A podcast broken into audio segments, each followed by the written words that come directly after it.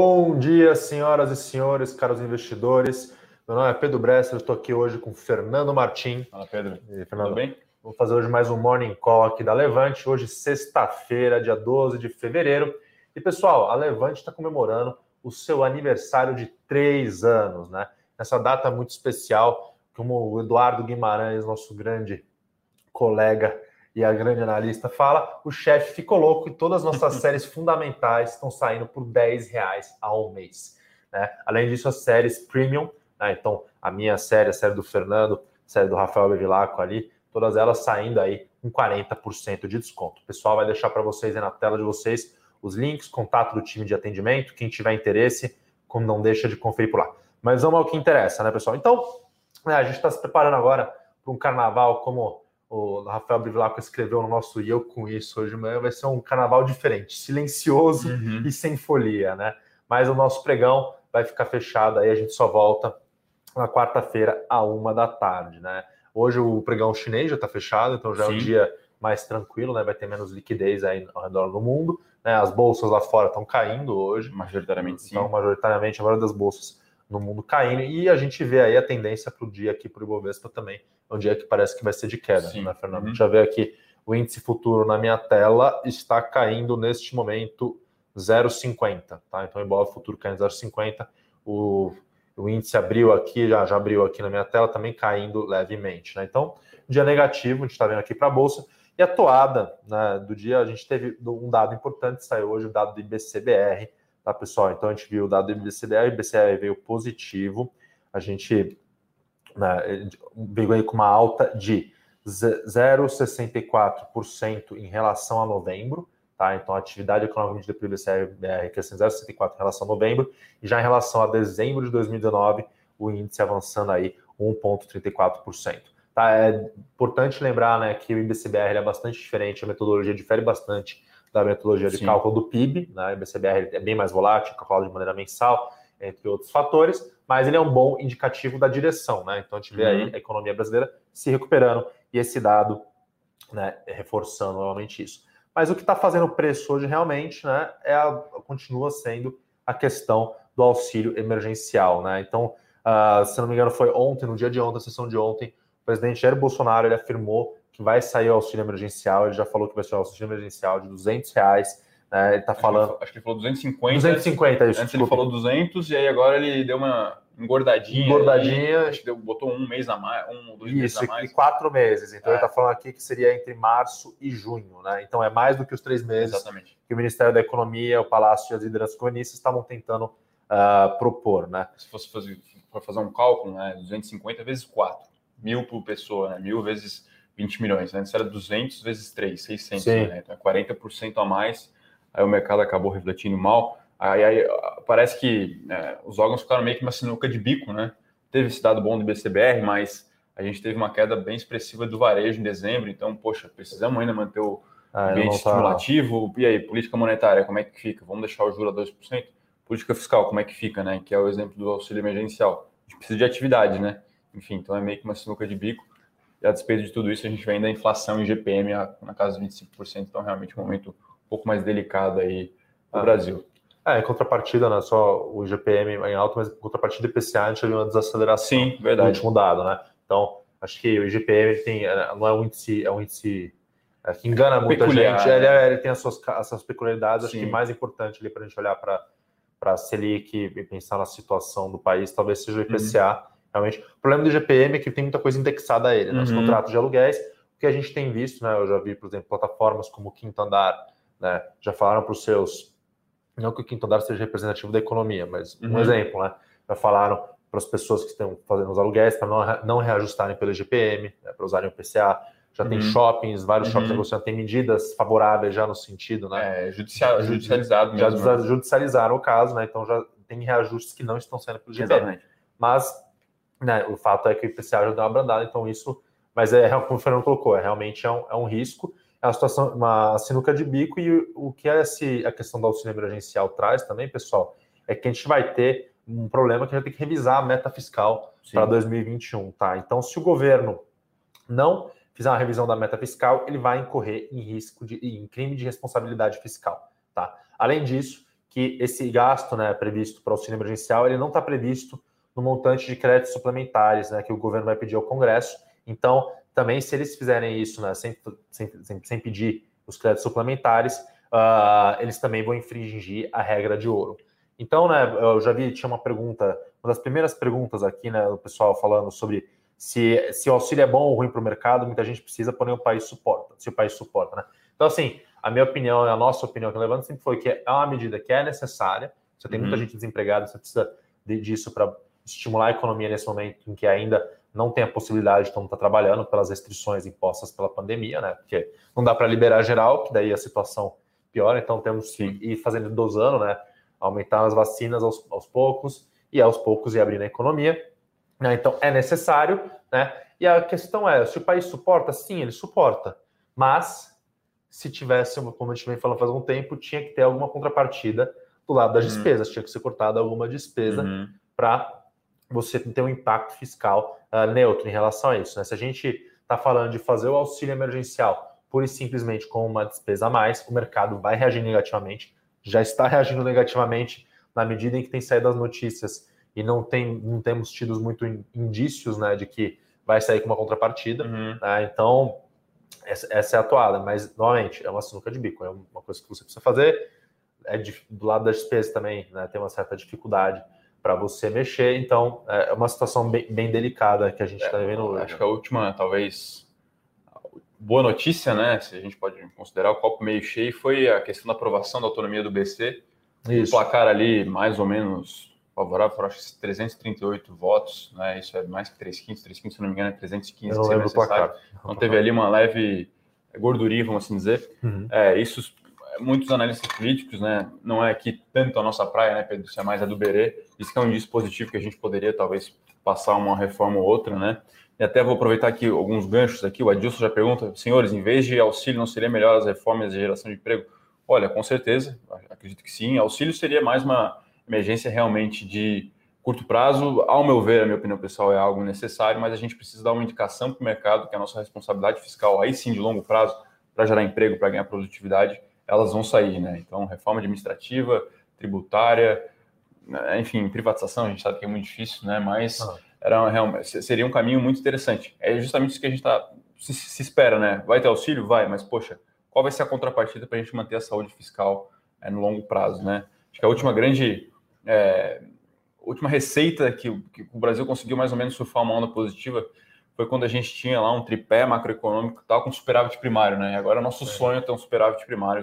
Superávit primário é quando o governo arrecada mais do que gasta sem considerar juros, tá, pessoal? É, a gente estava se encaminhando talvez para isso em 2021, 2022. Esse prazo agora ficou mais longo com pandemia, é um gasto enorme, né? Ah, então acho que só retomando a pergunta, né?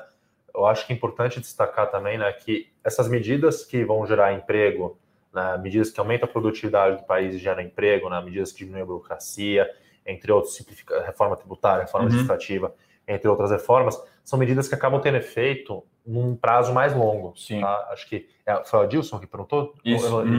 Então, Adilson, acho que essa, a diferenciação que eu faço é que a gente tem um problema hoje, agora. É. As pessoas elas precisam, de, precisam se sustentar hoje, agora. Então, é. o auxílio ele vem para endereçar isso. Eu concordo. Era muito melhor a gente fazer uma reforma mais duradoura, mas eu acho que a gente precisa dos dois, na realidade. Isso eu ia tentar linkar os dois, né? Acho que no ano passado, e aí eu particularmente tinha uma visão de concordar com, com o que estava sendo proposto, era condicionar é, com a venda de alguma estatal, falou, falou-se até em vender estatal, acho que a privatização da Eletrobras na época, e isso foi meio Sim. cortado ali, não, não vamos discutir isso agora, né? Então, realmente, acho que no primeiro momento teve esse tipo de esforço, depois realmente acabou é, sendo muito cortado por diferentes frentes, pela Câmara, pelo presidente também, enfim. Mas isso é um assunto mais para o Berê, né? É, para o Berê, e é interessante, né? Desculpa, Fernando. Você... Não, não, pode, pode. Eu ia fazer um gancho para uma outra questão, né, pessoal? Que é a gente tem que entender também, né? Além tem, tem isso, tem o que o país precisa. Uhum. Então a gente tem um problema do curto prazo, tem um problema estrutural, que daí a gente precisa resolver Sim. com essas reformas mais estruturais, conforme você colocou, Adilson. Mas a gente tem que entender isso sempre pelo dentro da ótica da política e dos interesses ali uhum. envolvidos entre do executivo, do legislativo. Né? Estão todos ali já pensando, já começaram a pensar nas suas reeleições, né? pelo incrível que pareça, mas esse é o jogo né, uhum. que a gente uhum. vive. Então, né? A gente tem que analisar tudo isso dentro dessa ótica para entender lado como investidor, né, o que, que pode, o que, que é possível, né, o que, que a uhum. gente acha que é possível acontecer, porque a partir de outubro desse ano, aí, para, né? aí as coisas já param. É.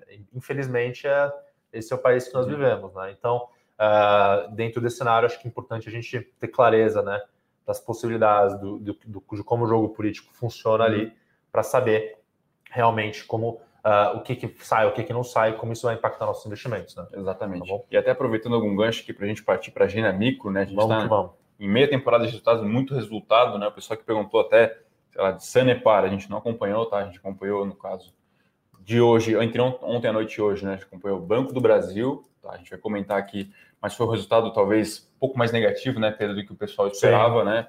Vamos comentar um pouco de multiplan e até aproveitando o gancho, né, que o pessoal falou aí, a gente estava falando de de GPM, realmente o momento operacional de shopping um pouco mais difícil, né? Então, os indicadores lá, por exemplo, de same store sales, né? Ou vendas mesmas lojas, você compara quanto que as vendas das lojas do shopping, tá? Não do shopping, vendeu num determinado período, Sim.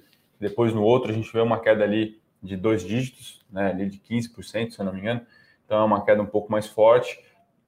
Isso impacta a receita, né? Porque o lojista está negociando aluguel, né? Sim. Ah, então, é, o reajuste era para ser agora, né? Se fosse levar ali ponto ali do contrato era 25% de GPM. Isso foi judicializado, não vai acontecer. Vai acontecer. Então, está concedendo desconto, né? ou seja, está reduzindo o faturamento. Né? É... Vacância aumentando, tem lojista que realmente está fechando. Aí alguns dos shoppings realmente são um pouco mais resilientes, né? A gente vê realmente um shopping tem fila para entrar, né? Sim. Por exemplo, o Guatemi. Poxa, é um shopping top, todos muito bom, bem localizados, então realmente o lojista quer estar lá de alguma forma. Mas é realmente um, um negócio que cai imagem, né? Você perde margem na veia, né? Tem perdido margem. Eu que assim, acho que o que a gente tem visto, né, Fernanda, aqui uh, o resultado já, já da Multiplan, né? Falando de Multiplan. Eu ia pedir desculpa, uhum. Fernando. O Fernando tá, começou o comentário, ele estava olhando o mercado aqui, pessoal, só que eu ia comentar rapidamente, a bolsa está caindo já 0,60 aqui.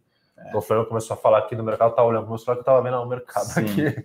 Mas um é, estado misto aí de, é, de, Eu diria misto, e acho que a gente teve, teve uma questão ali na, que a gente viu, que a gente gostou bastante nesse resultado, que a gente vai destacar, foi que a empresa ela aproveitou esse momento para aumentar a sua participação é, na, nos shoppings que ela já tinha. Então, uhum. então ela aproveitou momento ruim, então que os, os, os ativos estavam mais baratos, uhum. né? Para ir aumentando a sua participação, uma estratégia que a gente gostou bastante, né? E a gente acha que o resultado ele já mostra alguns sinais da melhoria da economia, né? Uhum. Então, a gente está falando. A melhoria ainda é gradual, né? Enfim, e aí acho que o aspecto operacional foi.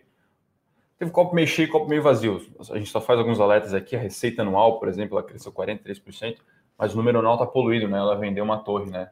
Sim. Diamond Towers, em São Paulo, inclusive. Então, realmente, o NOI, né, que é o, é o resultado operacional, Uh, queda de 24% né, na comparação trimestral, então realmente o resultado a gente vê que está sofrendo. Não é um momento bom para shopping, tá, pessoal?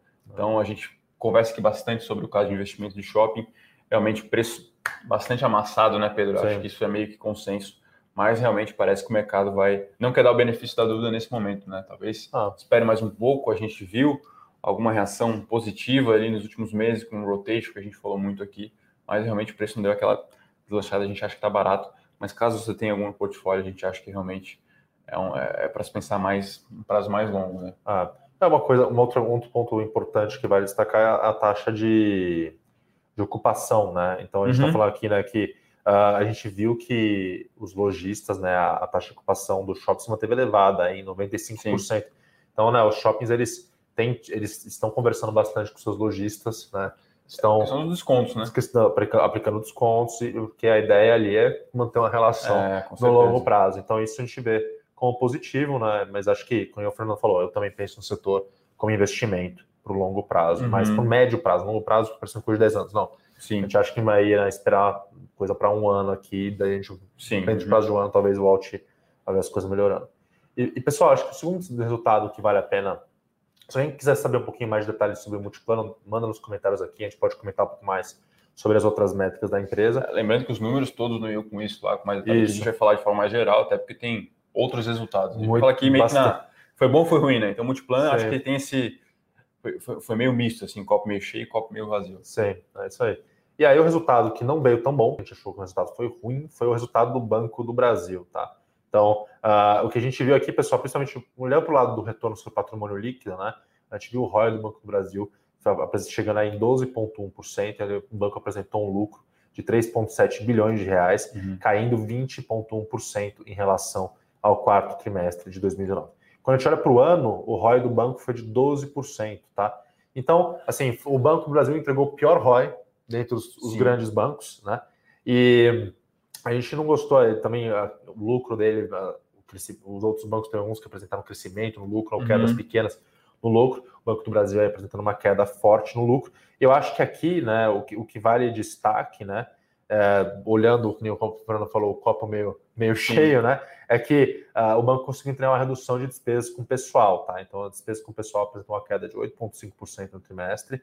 Quando a gente compara o ano de 2020, ele, a gente já vê né, uma, um ano cheio, uma queda de 1,1% em relação a 2019. Além disso, né, olhando ainda o copo meio cheio, a gente vê que o banco ele anunciou seu guidance para 2021, né, uhum. e a previsão dele é de um lucro líquido entre 16 a 19 bilhões de reais, praticamente em linha ao consenso de mercado, né, e, e enxergando né, esse lucro líquido e o, e o, percentual de pagamento de dividendos, a gente vê que o Banco do Brasil vai pagar um dividend yield, né, vai pagar bastante dividendos esse ano. Uhum. Então, isso para a gente é um ponto positivo e a gente enxerga vários catalisadores para ação. Para esse então, Quase opcionalidades. Tem né? várias opcionalidades. Então, é uma ação que a gente vê que está muito barata, né? apesar do resultado ruim Sim. no trimestre, está muito barata, múltiplo muito descontado.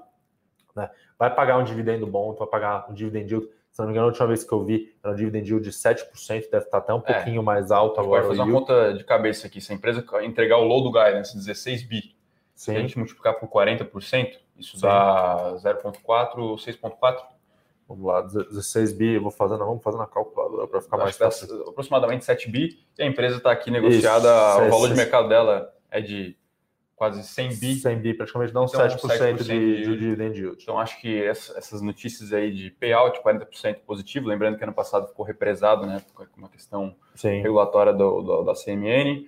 Uh, tem essa questão da incerteza recente, né, e aí a gente acredita que o que vai mexer no preço hoje, né? Não sei se ah, desculpa, pessoal, incerteza recente que o Fernando está falando, né? Que isso é o contraponto uhum. que eu ia falar. Apesar do dividend yield alto, do valuation barato e das opcionalidades, que a gente lista várias no com isso, ali quem tiver interesse a gente pode comentar aqui, né? O ponto é a, a, o que o Fernando está colocando aqui é a intervenção política isso, que a gente exatamente. viu ocorrendo no Banco do Brasil nos últimos meses. Então, o presidente Jair Bolsonaro afirmando que não, que né, ficou, vamos dizer assim, né, falou que é descontente né? com, a, com o plano do banco de fazer fechamento de agências, de funcionários, etc. Uhum. Né?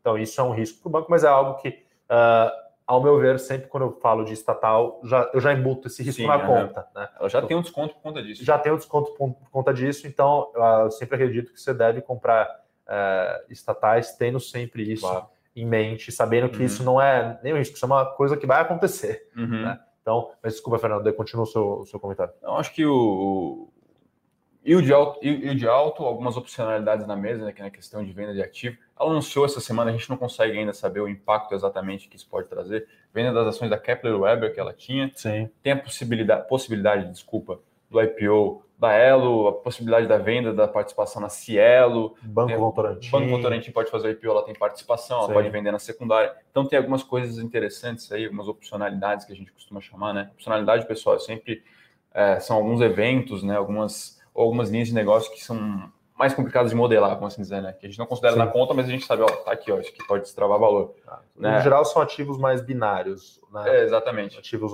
eventos binários, vamos dizer assim. Ativos não, eventos binários. E com uma uma questão mais, mais pro positivo, né? Uma personalidade mais positiva. Né? positiva. Assim, a gente não acha que vai.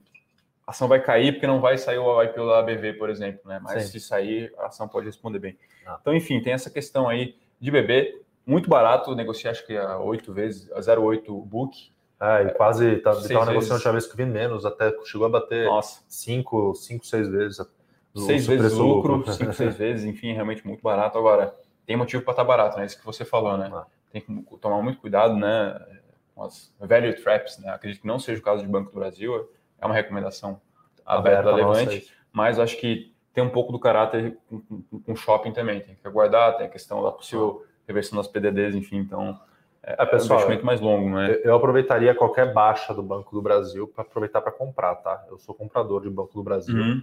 Tá? Eu acho que só pelo pagamento de dividendo, de, de novo, não, eu, não, eu não recomendo o Banco do Brasil como um play de privatização. Então, se você quer investir no Banco do Brasil, que você acha que essa vai dar uma porrada, que vai privatizar, beleza. Eu não acredito nisso. Uhum. Eu acho muito difícil que o Banco do Brasil seja privatizado esse ano. Tá? Então, para mim, é uma empresa que você coloca na sua carteira, tá barata, pode subir um pouquinho, o múltiplo subir Sim. um pouco, mas eu vejo muito mais a pagar um bom dividendo e tem boas opcionalidades. Exato. Uma relação de risco retorno agora já está um pouco mais favorável. Pode ter bastante volatilidade caso o né, os nossos dirigentes, nossos políticos interfiram Sim. lá, mas isso está na conta já, e mesmo assim é uma uhum. continuação de investimento por essa perspectiva. E, Fernando, vamos avançar? Vamos. Pessoal, saiu também o resultado da Rumo, né? Então a gente uhum. viu a Rumo também divulgando os seus resultados, e o resultado da Rumo também a gente não gostou do resultado da Rumo, tá? A gente viu aí. Acho que o princípio... dia mais negativo aqui, né? A gente está meio crítico, talvez. Né? Não, mas não, não, é, acho que quando, quando a empresa ela entrega uma queda de EBITDA, né? Então a gente viu aqui, estou puxando o um número certinho para vocês aqui, pessoal. Mas quando a gente viu a queda de EBITDA de 15% em relação ao ano anterior, né? Uhum. E a margem caindo para 45%, quando a margem antes era 40, 54%, né? é difícil falar que o resultado Sim. foi positivo. Pessoal, vamos lá. O que, que foi o principal fator negativo para a Rumo nesse trimestre, tá? Então, a, a gente viu, né, que o principal, né, a, a, principal região produtora de grãos do Brasil, ali no, no Mato Grosso, ela faz escoamento né, para os portos na região norte via a rodovia BR-163. E eles pavimentaram essa rodovia. Uhum. A rodovia não tem uh, pedágio ainda, então o frete por essa rodovia ficou muito barato. Tava né? um caminhoneiro passar lá, né? Tá bom, então. Era aquela rodovia que sempre você via no Jornal Nacional, tinha uma rodovia todo mundo atolado, né?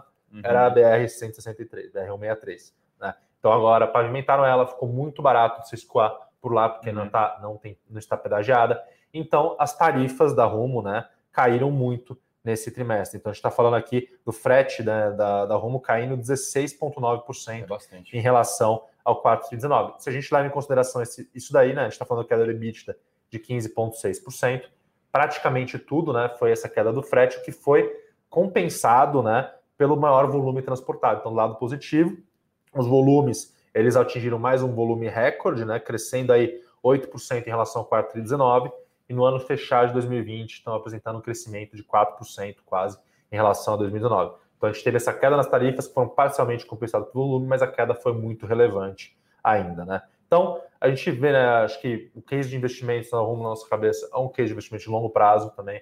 A empresa aí né, que está pensando os seus investimentos, os retornos aí vem em 30 anos, a gente continua vendo né, a empresa investindo forte, a gente acha que tem muita demanda por investimento. Uhum no setor de ferrovia. A gente vê mais essa questão da queda das tarifas como uma coisa temporária. Sim. Acredita que vai ter um movimento de normalização disso, é, tá, pessoal? não dá para ser analista de trimestre, né? Foi um, assim, um conjunto de fatores que nesse trimestre acabou caindo. É, chama a atenção dos caminhoneiros. Acho que ninguém reclamou do que o preço caiu muito no ano passado. Né? É, é isso mesmo.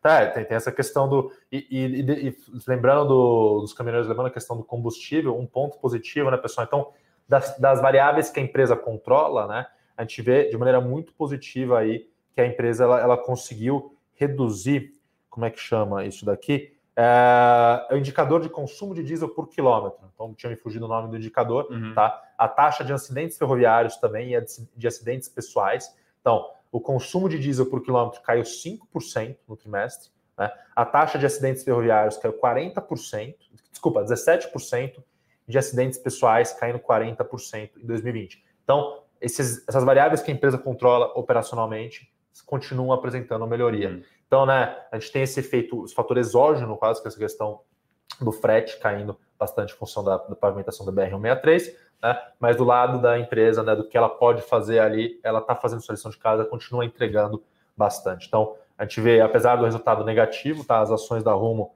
estão caindo bastante, estão caindo forte aqui, 3,50, né? Uhum. Mas a gente ainda acha né, que do lado operacional a empresa. Como, como é que tá a BB aí? Acho que tem um resultado também que a gente pode comentar de forma mais breve antes de gente falar. A ação global foi o Minas que veio porrada, né? O Minas veio uma bela de uma porrada. Deixa eu só olhar o BB aqui, o Fernando perguntou. BB caindo 1,60. É. Então o BB tá caindo 1,60. Um pouco mais que a bolsa, né? Um pouco mais, mais que a bolsa. Que a bolsa, é, a bolsa é 1% a mais que a bolsa, caindo bastante. A mais ver, a gente vai acompanhar o call, né? Guimarães ali está acompanhando, qual acho que se não me engano está acontecendo agora, né? Ah. Acredito que pode fazer preço também, né? Esse As qual perguntas, preço, o Q&A, que o pessoal chama, né? Perguntas e respostas dos analistas, enfim, que a gente acredita que isso pode também ajudar a balizar as expectativas para o restante do ano. É, e vamos falar um pouquinho rapidamente de Uzi Minas, pessoal. Então, Uzi Minas saiu agora cedo pela manhã, é, não deu nem tempo da gente escrever para a nossa newsletter diária, mas foi uma senhora de uma porrada o resultado da Uzi Minas. Está subindo 4,88 na minha tela aqui, merecidos é. 4,88%. Então a gente está falando aqui do EBITDA recorrente da Uzi Minas vindo aí mais ou menos 20% acima da expectativa Nossa. do mercado, 76% de crescimento trimestre a trimestre, 300% de crescimento na base de comparação anual. O principal é. motivo desse resultado aqui foi a receita por tonelada de aço. Então, os preços de aço no mercado doméstico crescendo aí. Preços não, aqui vamos falar de receita por tonelada, porque preço uhum. envolve o mix, mas a receita por tonelada, que é reflexo dos preços, crescendo 13% na comparação trimestral. Do lado de geração de caixa, uma geração de caixa muito forte, a empresa gerou aí 900 milhões de reais de caixa no trimestre. Se a gente anualizar essa geração de caixa, a gente está falando de que a Uzi Minas estaria gerando 20% Nossa. do seu valor de mercado, o que a gente chama de free cash flow yield, né? Então, né, esse cara está gerando 20% do que a empresa vale em um então, ano. Um payback simples seriam cinco anos, né? É isso. então, isso, né? é, é, isso. Então, então, uma geração Nenhuma de... franquia você vai ter isso. Nunca, nunca, nunca. Né? Só uma, claro, a gente faz aqui esse é um exercício teórico, né, pessoal? Se mantiver essa geração de fluxo de caixa trimestralizar, a gente analisar e jogar para os próximos cinco anos. Mas, assim, acho que teve tudo de bom, né? Volume bom, Isso, preço preços bom, bons, ganho de margem, né? Alavanca operacional, enfim. Então... Reduz, reduziu bastante sua dívida líquida. A gente está vendo a dívida líquida, a relação de dívida líquida por EBITDA abaixo de 0,5 vezes já. Então, a Uzi Minas aí muito bem posicionada e é um ano agora, né? Que a gente vê a retomada da economia brasileira, os preços do minério uhum. muito bons para ela e, e, então o preço do minério tudo isso como reflexo, né? Dessa retomada da economia global, uhum. a China crescendo 8%. Então, um ano muito vai ser um ano muito bom aí uhum. para nossas empresas de commodity, a gente vem falando já. Mas Suzano um foi porrada também. Né? Suzano, né? é, também outra empresa que está subindo bastante aqui, está subindo 1,20 Suzano. CSN, alguém perguntou, está subindo 2% aqui na minha tela. É, então eu acredito que isso aqui, CSN também. CSN ainda não apresenta resultado, né? Sabe que dia que sai, Fernando? Não sei, acho que ontem foi a maior queda do Ibov ontem. Estou chamando foi uma, atenção. Foi uma né? queda alta, né? Acho que, se não me engano, o preço sai hoje do IPO. É, do IPO da, da CSN Mineração. E, pessoal, a gente, a gente na, recomendou não entrar na CSN Mineração, uhum. mas a gente gosta do setor como um todo, a gente gosta Sim. bastante. A gente só acha que tem outras empresas. Para você estar exposto à mineração, a gente prefere, ou, e dentro uhum. de commodities, a gente prefere outros cases, Sim. tá? Uhum. Mas então, acho que CSN, CSN também reagindo positivamente aqui, indo na onda da Uzi Minas, né? Então, o uhum. resultado da Uzi Minas já é um bom indicativo, né? apesar de ter algumas diferenças de mix entre as duas empresas, mas uhum. já é um bom indicativo para a CSN.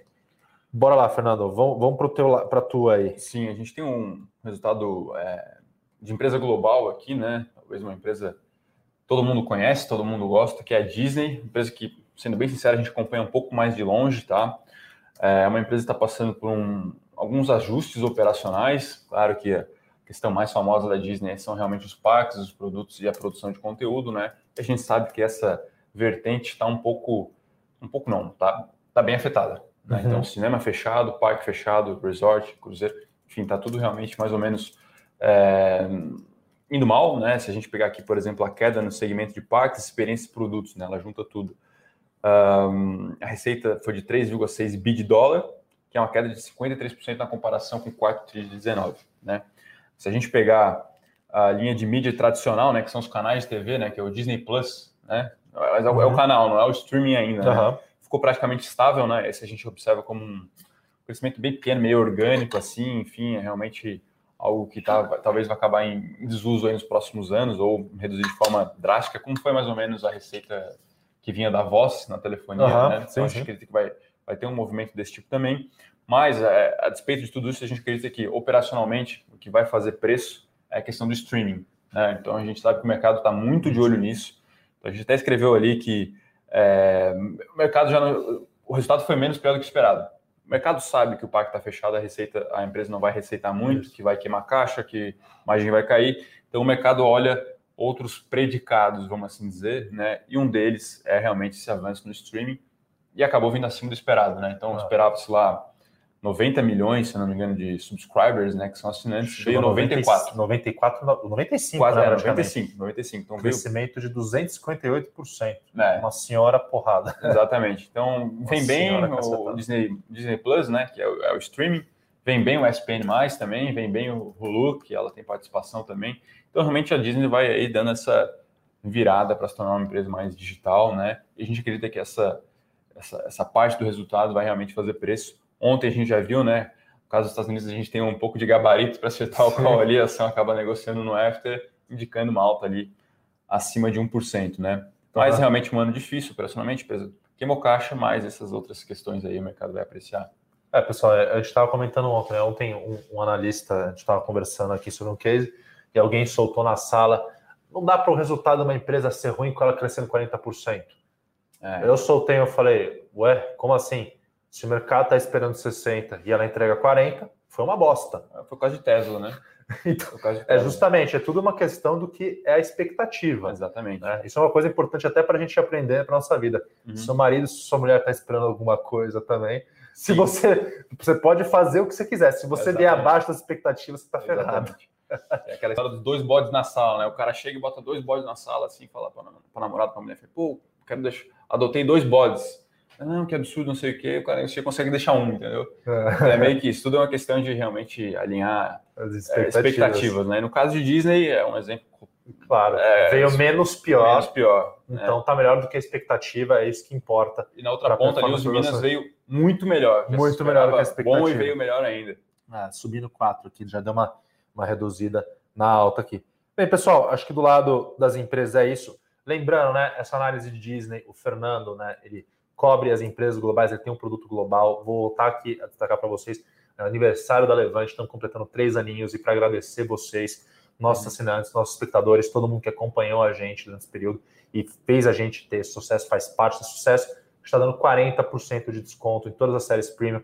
Então, nas minhas séries Growth Stocks, Portfólio Total Return, na série do Fernando de investimento global. Então, o Fernando está trazendo no Eu Conheço Todo Dia essas análises da Disney, por exemplo, né? Então, análise de empresas internacionais, todo dia tem pelo menos uma, às Uhum. vezes dá a louca nele, ele faz duas. Não Uhum. sei como o Fernando faz, mas isso acho que o Fernando não dorme.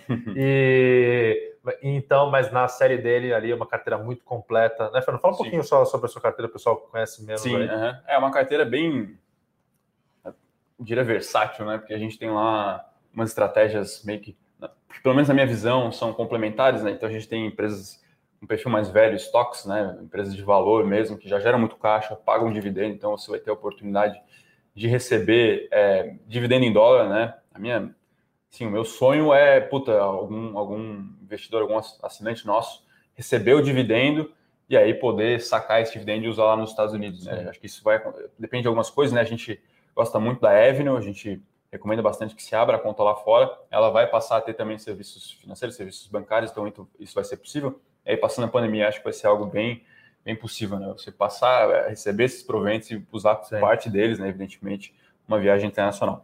A gente também tem uma caixinha que a gente conversa muito aqui, né, Pedro? Que são as boas e velhas growth stocks, Sim. empresas de crescimento, né? E aí, Estados Unidos é realmente um playground, um parquinho para isso, tem muita Meu- coisa meu interessante.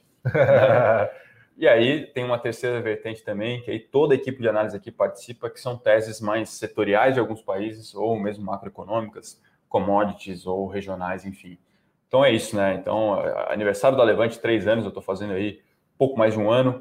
O pessoal aqui é um pouco mais é, antigo na casa, então 40% de desconto aí nas, nas séries premium. E aí a gente tem também as séries Eduardo Guimarães, Fundos Imobiliários, né? Uma série que a gente fala, pessoal, é Sim. renda, é renda na veia ali, Sim. 10 vezes de 12 vezes de 10 10 reais, também, realmente uma baita promoção. muito barato. Você pode pagar a sua, sua, sua- sua assinatura num, num provento de um mês, de dois meses, enfim. Então, realmente, a gente acredita que é uma boa oportunidade aí para o pessoal aí, assinar. pessoal. Aproveitem, a gente está colocando aí um link para vocês que o telefone do pessoal do atendimento, Uhum. entre em contato, acessa lá, colocamos aqui no chat também. Acho que isso é mais um resultado aqui que a gente acabou não acompanhando tanto de perto, a gente vai acompanhar depois. Foi Engie, Engie veio bom, tá? Engie Ah, eu não vi o resultado da Engie lucro, então a gente acredita que vai, ser, vai ter um desempenho positivo, acho que a ação está até subindo aí, descolando do Ibov, tá? Mas a gente não, não, não, não entrou com detalhe. Aqui a gente joga limpo, né, Pedro? Não vamos falar coisa que a gente não viu, né? Mas, gente. É, mas vale, o que a gente viu por cima é. ali foi, foi bom. V vamos lá, Fernando. Vamos falar das perguntas. Gente, muito vamos. resultado hoje, pessoal a gente falou bastante aqui, mas a gente estica um pouquinho aqui nas perguntas de vocês. Ó, Tarcísio, sacanagem, hein? Falar do Edu. O Edu tá aqui ouvindo o, o, call do, o call do Banco do Brasil aqui. Tá se falando aqui que o Banco São Paulino só aparece quando o time está bem. Depois, o Edu concentrado ali, coitado, não está nem ouvindo. Né? Mas vamos lá. Uh, vamos seguir aqui nas nossas perguntas. Pedro aqui faz uma pergunta de cannabis no exterior. É, olha, a gente acredita que é uma tendência secular, né? Vai crescer muito o uso recreativo, medicinal. Realmente tem muito espaço para crescer.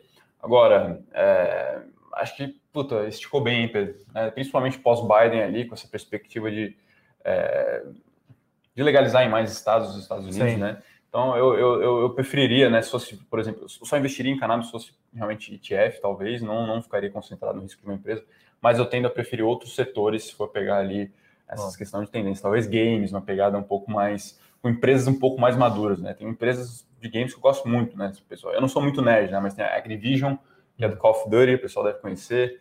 Tem outras empresas que realmente são. Empresas um que fabricam mais... componentes, tudo. Exatamente. Né? Então, Bastante coisa legal. Minha opinião sobre cannabis, tá? Eu acho que tem muita hype, né? Hype é, vamos dizer, é uma modinha. Uhum. Né? Então, ontem um amigo meu falou: não, minha irmã investiu no fundo de cannabis e rendeu 70% em, sei lá, uhum. dois meses. Eu falei, ótimo, que legal. Uhum. Tá? Mas, uh, e eu acredito que tem é uma tendência, é um setor que a gente tem que ficar de olho, mas eu sou muito mais cauteloso ao falar assim, cannabis como tema. Eu falo, ótimo, muito legal, bacana. Uhum. Você tem que olhar muito bem que empresa Sim. dentro desse setor você tá, quer, tá quer se uhum. posicionar, entendeu? Eu sou mais. Acho que a gente tem que ser mais pé no chão, entendeu? Eu então, acho que assim, a, a maturidade operacional de outras empresas de, que vão crescer muito, né? a gente fala muito, por exemplo, de cloud computing, né? Sim, sim.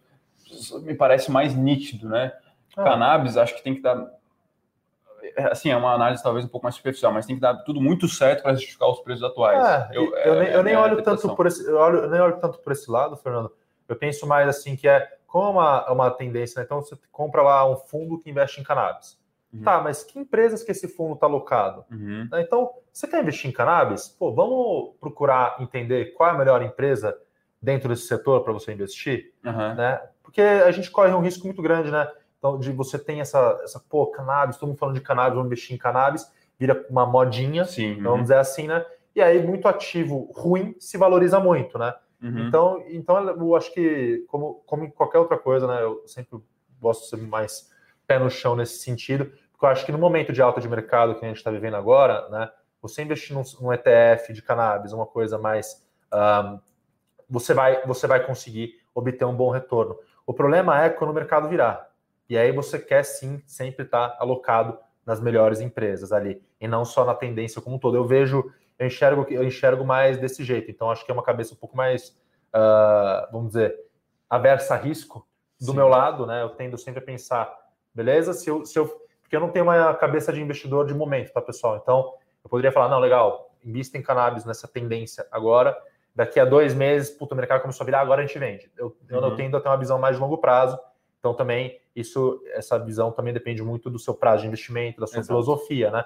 Mas minha recomendação seria, pô, vamos escolher a melhor empresa dentro do setor, porque é um setor muito promissor. Uh, o Márcio que pergunta, YouTube, né, Itaú, Xpart, né, que vai ser a Nilco, né, a Nilco ganhou o nome agora, Sim. ou Itaúsa, quem vai valorizar mais que o Ibovespa este ano? Olha, é uma pergunta muito difícil, cada uma tem uma, um beta, cada uma tem uma história. Agora, se você perguntar quem ficou melhor nessa história, para quem foi bom, eu acho que foi para todo mundo, tá? Sim. Acho que Itaú sai, sai, sai, bem, os acionistas de Itaú saem, saem bem disso, né? Vão receber ali quase que um dividendo através de ações. É. Né? Acho que a XP também dá uma limpada, né, Pedro? Não sei se você concorda ali na sua estrutura societária e tal. Acho que estava tava realmente complicada essa questão da sociedade. E acho que Itaúsa é, o mercado vai passar a ter mais facilidade em precificar ali a soma das partes que a Itaúsa tem dentro. Antes Itaúsa, você tinha um desconto para Itaú, Itaú, um desconto para XP, o mercado, enfim, não estava colocando na conta, Sim. a gente não estava entendendo. Então, é, qual vai valorizar mais, a gente não sabe, mas a gente acha que XP tende a andar mais agora essa é, saída, eu... e Itaú a gente também gosta, Itaúsa também. Pessoal, eu se eu fosse a, a, a minha, eu diria que quem anda mais é a XP, tá? Eu, uhum. eu, já, eu já eu cravo um nome aqui. Posso errar, uhum. mas depois vocês me xingam daqui a um ano. Sim. Né? Não é uma recomendação, tá? Não estou fazendo uma recomendação para ninguém aqui, mas na minha cabeça, a XP ela ficou muito afetada né, desde o meio do segundo semestre do ano passado, né? A empresa entregando resultado operacion... operacionalmente, a empresa entregando resultado sólido atrás de resultado bom, sólido, resultado. bons resultados, né? Já indicou que vai entregar mais resultado bom no quarto trimestre e a ação não andava, a ação não andava, porque tinha esse ruído em uhum. torno do que, que vai acontecer. O Itaú vai vender a participação, como vai ser, né? É, que brigas de marketing ali estão muito ruído, né? E a partir do momento que a, a gente teve uma resolução em torno dessa questão da participação do Itaú na XP, as ações subiram 8%. Sim. Então, confirmando, eu já vinha defendendo isso, né, direto eu vinha e falava isso, falava, pô, a XP depende de que o Itaú, de que se resolva a situação, aí o mercado vai voltar a olhar para a situação uhum. operacional da empresa, ver que a empresa está indo muito bem. Então, eu continuo achando que acho que a XP vai ter um bom ano esse é, ano. Acho que o que pode explicar um pouco o mercado ter ficado mais reticente, né, receoso, enfim, é a questão de que, poxa, poderia ter um, um grande volume de venda, né? Uhum. O, o, acionista de Itaú recebe ação, pô, o que ele vai fazer? Vai vender e tal. Então o cara ficou meio, puta, será que eu compro aqui no curto prazo? Então realmente tinha essa questão dos ruídos. Mas aí o Pedro já cravou, puta, pode cobrar ele, no final do ano o XP vai andar mais. Se o máximo aconteceu, esse final do ano eu e falar, olha, não, não andou mais por isso, isso e isso. Exatamente. Faz parte, né? não, não é recomendação. Quem é uma recomendação aberta nossa é Itaúsa, tá, pessoal? Exato. Então, apesar uhum. de eu achar que a XP vai andar mais que Itaúsa, a Itaúsa é uma recomendação aberta da nossa carteira de dividendos, vai pagar um bom dividendo. Não sei se vai chegar a 7, mas, poxa. Não vai ser. O Banco do Brasil é outra recomendação aberta, Sim. né? Então, dentro dessas duas, né? Acho que faz sentido você ter duas, as duas, uhum. no seu uhum. portfólio, uhum. mas eu vejo o Banco do Brasil pagando dividend yield mais alto, a Itaúsa mesmo assim, se não me engano, a última vez que eu vi, estava pagando dividend yield acima de 4%, então ainda bastante positivo. Vamos lá. O, o Fábio tem uma pergunta boa aqui. Fala, fala, fala, fala. Sobre Localize Unidas, se o CAD vai travar ou não a tal da fusão. Acho que é. Ô, Fábio, uh, curto e grosso, não. Não vai atrasar. tô, vamos brincar, tô brincando. Mas é. O que, que, que, que eu vejo que vai acontecer, Fábio? É, primeiro, a gente tem um negócio de gestão de frotas, tá? Ali eu não vejo problema nenhum, mercado super fragmentado, uhum. tá? Acho que não vai ter remédio nenhum.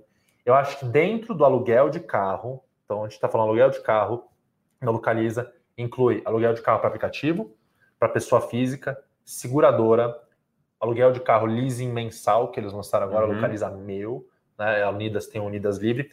Eu acho que o segmento que a gente pode ver remédios, né? Que é o que a gente fala, que pode ter o CAD, ele pode falar, ó, beleza, vocês vão poder se fundir, mas você tem que vender tais e tais ativos. Vai ser na parte de pessoa física dentro de aeroporto.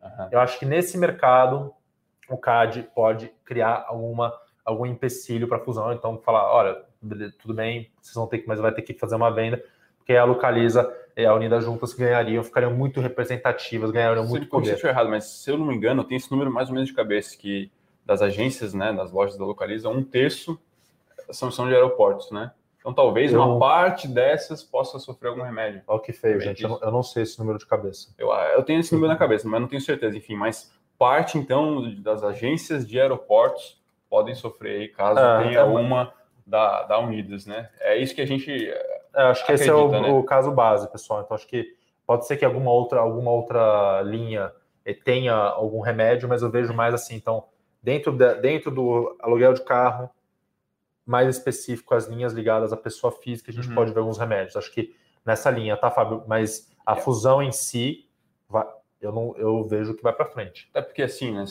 falando em grandes setores, né? Acho que falar em grandes números, você uhum. acompanha mais de perto, mas se não me engano, é dois terços da Localiza é o hack, né, o rent a car, ou aluguel de carros, Isso. e um terço gestão de frotas, que são aqueles aluguéis para empresas que querem é, é, terceirizar frota e são contratos mais longos.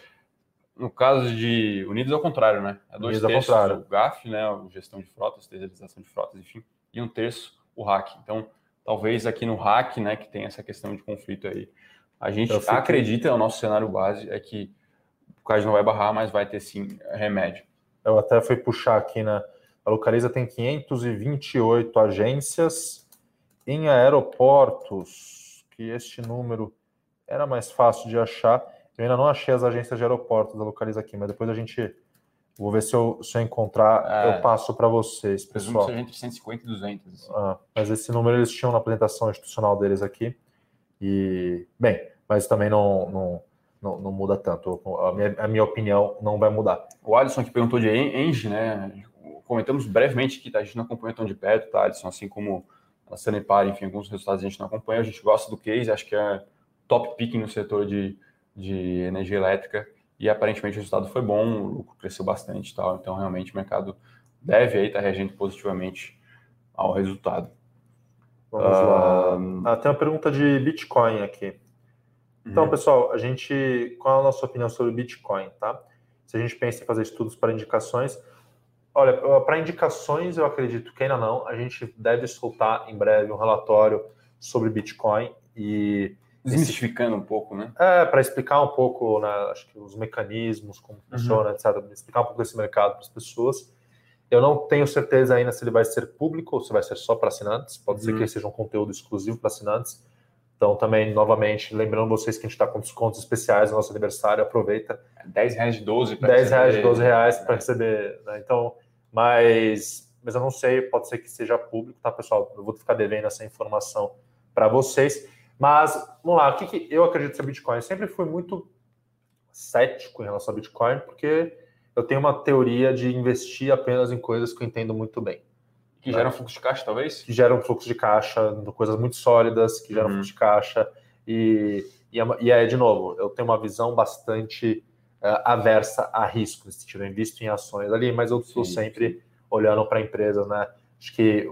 E, isso é uma coisa, né? Eu aprendi isso muito na gestora que eu trabalhava, que o mais importante, né, é o gestor lá, ele, né, o fundo da Bresser Asset, depois dá uma olhada, ficou entre os 10 melhores fundos de ações da década, recebeu uma uhum. premiação agora entre os 10 melhores fundos de ações da década, e o fundo multimercado deles, né, que eu também ajudava lá a tocar, ficou entre os 10 melhores fundos multimercados da década também. E então a visão que a gente tinha lá no fundo de ações, você vê o track record, era sempre assim, no ano que a bolsa ia muito bem, o fundo ele ia bem quase igual ao Ibovespa, às vezes um pouco mais, tinha alguns anos que. Mas onde ele se destacava mesmo eram nos mercados de baixa. Uhum. Então a bolsa podia cair lá 20%, o fundo ainda subia um pouquinho. Né? Uhum. Então, e psicologicamente, para o cotista e para o investidor, para nós, né, uh, é muito mais. A gente dói muito mais você perder do que a felicidade que você tem ao ganhar muito. É desproporcional, né? É desproporcional, não é uma coisa um para um, né? Você, Sim. cada real que você perde dói muito mais do que a felicidade comparativamente, vamos dizer assim. Então, e eu sempre vejo, né, dentro da minha filosofia que eu tento trazer nos meus produtos e que eu tenho pessoalmente é uh, investir uma cabeça de longo prazo para você ter segurança para se aposentar com dignidade, né? Uhum. E então, mas aonde Bitcoin se encaixa em tudo isso, né? Eu acho que Bitcoin hoje eu vejo sim que você deve ter um percentual do seu patrimônio, que seja 2% do seu patrimônio, como se fosse uma opção. Uhum. É um negócio que eu, pessoalmente, ainda não entendo muito bem, uhum. mas eu teria 2% do meu patrimônio, porque pode dar, assim, continuar dando uma senhora porrada, uhum. assim como pode vir a não valer nada. Se subir, eu vou ficar feliz que eu tinha um pouquinho. Uhum. Se cair totalmente, beleza, não perdi tanto dinheiro assim. Eu tendo a pensar sobre Bitcoin dessa maneira. Acho que tem uma o série. O Ray Dalio falou disso, né? Puta, eu teria aqui um pedacinho do meu patrimônio em que eu estaria disposto a perder 80%. Então, quem Ele sou eu? Isso. Ray Dalio falou é. isso. É. Vamos. Acho que se Ray Dalio falou, né? Sim, uh -huh. Fico feliz que eu tenho uma opinião parecida com a do Ray Dalio. Acho que uma coisa interessante ali, não sei se você lembra, Pedro, eu lembro economia monetária, né? as primeiras, matérias do curso de economia. Lá, lá, lá, lá, vem. Funções básicas da moeda, não sei se você lembra. Aí tem lá a ah, unidade de conta, né? Que ela tem que ser divisível, eu acho que isso o Bitcoin é. Uhum. Né? Aí tem a tal da meio de troca e reserva de valor. Eu acho que ela peca nesses dois sentidos. Eu acho que em reserva de valor, muito complicado. Porque, poxa, uhum. você coloca lá a sua poupança toda em Bitcoin. É uma reserva de valor, poxa, mas amanhã pode ser que você tenha metade disso, né? E aí, poxa, vão ter diversos argumentos falando, não, mas se você deixar em reais, também, por causa da inflação, como, enfim. Mas, poxa, essa super volatilidade, na minha opinião, tira alguns pressupostos ah. básicos do porquê o Bitcoin ainda não considera uma moeda. E aí você pode entrar em outras questões. Eu acho que sim, é uma, é uma forma de você se proteger contra uma falência institucional de todos os bancos centrais, porque é, uma, é algo centralizado. Eu, eu acho que se os bancos centrais do mundo falirem, a gente vai estar com problemas Exatamente. maiores do que... Exatamente. também, também. E aí, enfim, eu sou mais dessa opinião mesmo. Se for colocar, puta, colocar bem pouquinho, assim, encarar como dinheiro que realmente ah. é o dinheiro da. Antigamente falava o dinheiro da cachaça, né? O dinheiro que você não vai sentir falta, é, nem para tomar sua pinga, que seja. Uhum. Que, é, mas acho, acho que é isso. Tem um dado interessante que eu vi esses dias, né? Acho que falando da, também da, de quão o, o segundo, o Fernando falou aqui, né, de divisibilidade né, da, da é, moeda, uhum. ser usado como reserva de valor e com meio de troca. Uhum. Na questão de meio de troca, a gente vê que nem na PECA também, né? O Bitcoin ainda tem. Acho que sim. É na PECA com meio de troca. Pô, em Brasil a gente tem 50 milhões de desbancarizados ainda. Ah. Que sabe Bitcoin, mas. Então, mas é, ainda, vê, ainda não, não, não, é muito prático com meio de troca, até onde eu sei, tá, pessoal? De novo, eu entendo pouco sobre Bitcoin. Uh, mas uma questão interessante que eu esses dias é a questão da sustentabilidade do Bitcoin. Uhum. Que a energia que a gente usa no mundo hoje para minerar Bitcoin, o gasto energético é maior do que o gasto energético anual da Argentina. Se compara o gasto, se gasta de energia no mundo para minerar Bitcoin com o que a Argentina consome de energia no mundo, ah, de energia no, em um ano, Bitcoin consome mais energia. Então, existe também uma, uma questão que me vem à mente: é quão sustentável né, é, esse, é, é, essa moeda pelo ponto de vista de eficiência energética, até, né? uhum. Porque eu, pelo que eu li até o momento, é o Bitcoin também ele depende cada vez mais de uh, capacidade de processamento computacional. Vai ficando cada vez mais difícil você minerar, ele vai ficando uhum. mais escasso, né? Então, mas bem, já falamos fala muito de Bitcoin. Acho que fracionária ali. Ah. Acho que tem uma, uma, uma, pergunta boa aqui do Júnior, acho que a gente pode fechar, enfim, quase uma hora de call aqui, um, sobre se é momento de comprar tesouro, né, para ganhar na marcação ao mercado. Até foi aqui no site do Tesouro Direto, né, que é a plataforma para investidor pessoa física comprar os títulos. A gente vê aqui é, Tesouro IPCA 2035, que é que a gente usa bastante aqui, até como uh, balizador de expectativa, vamos assim dizer, né, Pedro? Está aqui 3,6% mais inflação, né? A gente vê os prés aqui, 2026, 7,14%, o pré-2031, 7,8%, né? Quanto eu, tá o 2026? 2026, IPCA 2,7. mais 2,7 contra 7 e é, tem uma inflação implícita aqui de. No... Conta de padeiro, vamos lá. 2,7. 7,1 menos 2,7. 5,5? É, 5, não, 4,5. 4,5. 4,40, né? É, 4,4. 4,4 inflação implícita até 2026. Eu acho que está meio alta essa inflação implícita, mas eu não, eu não sou economista. Então, mas se fosse minha... para ir na, na, na, na, marcação, eu iria. Ah, eu acho no... que a inflação, eu acho que a inflação implícita está meio alta, eu iria no pré, mas de novo, né, acho que tem, tem, que pensar um pouquinho mais, né, pessoal? Estou olhando aqui agora.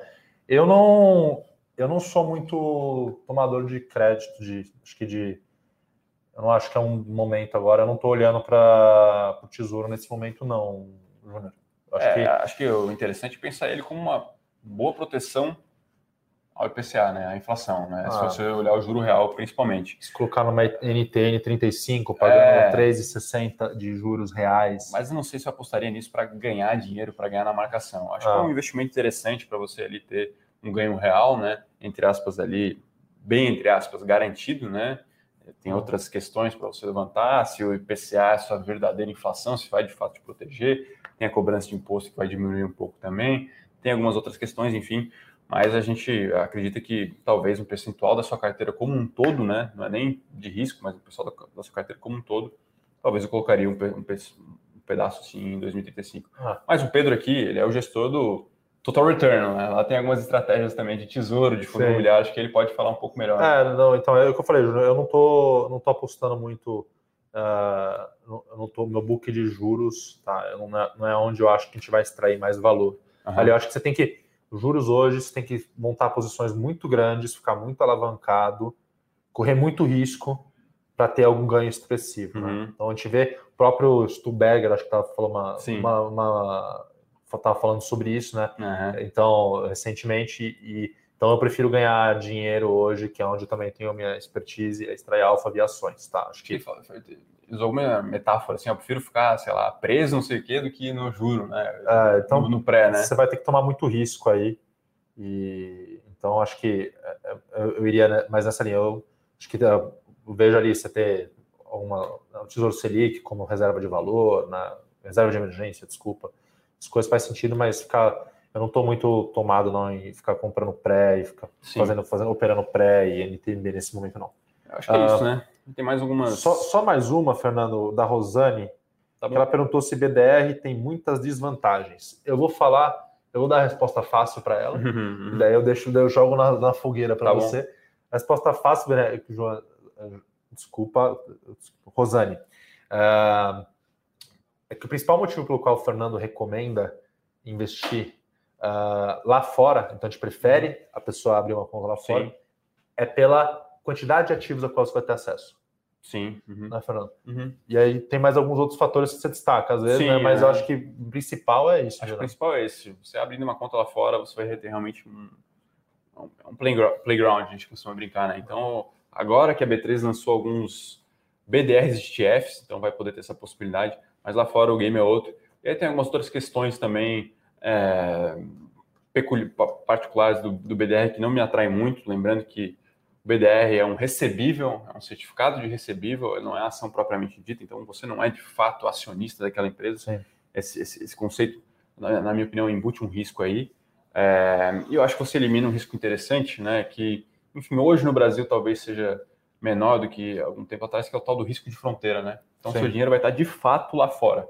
E aí, a partir do momento que a Avenue, por exemplo, for agregar também serviço financeiro, serviço bancário, você vai ter essa possibilidade de resgatar parte do seu investimento e utilizar fora.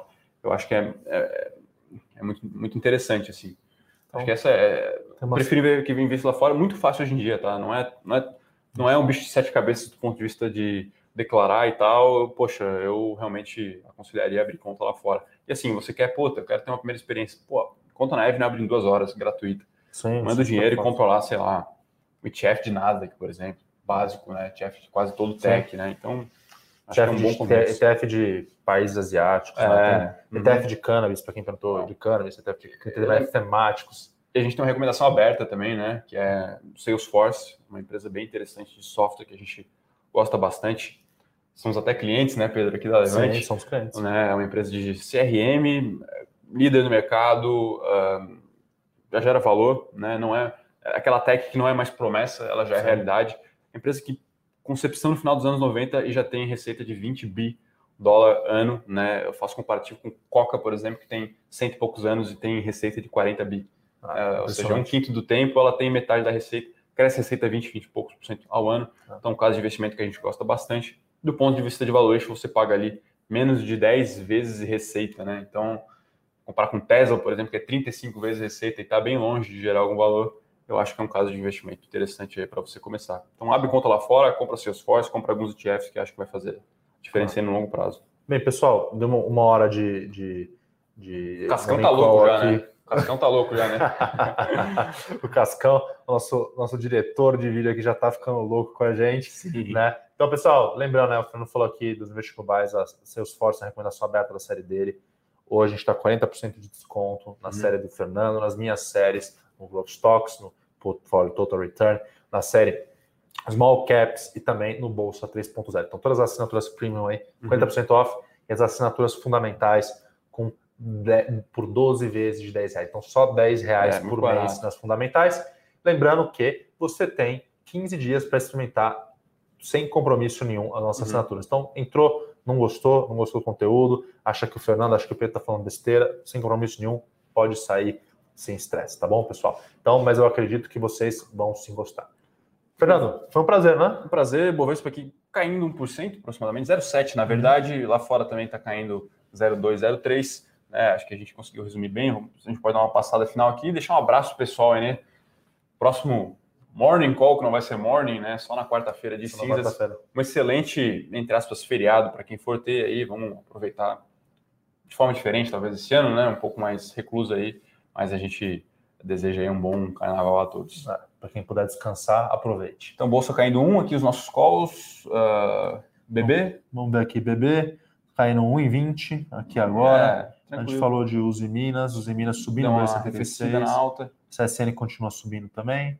Né? A Rumo, vamos ver como está o Rumo. Rumo caiu 3,28%. Um Multiplan, a Multiplan não está na minha tela aqui. Mas Os DIs futuros subindo aqui. Então, pessoal, mas acho que é isso aí. Obrigadão, bom, bom para todo mundo. Até mais. Fernando, valeu.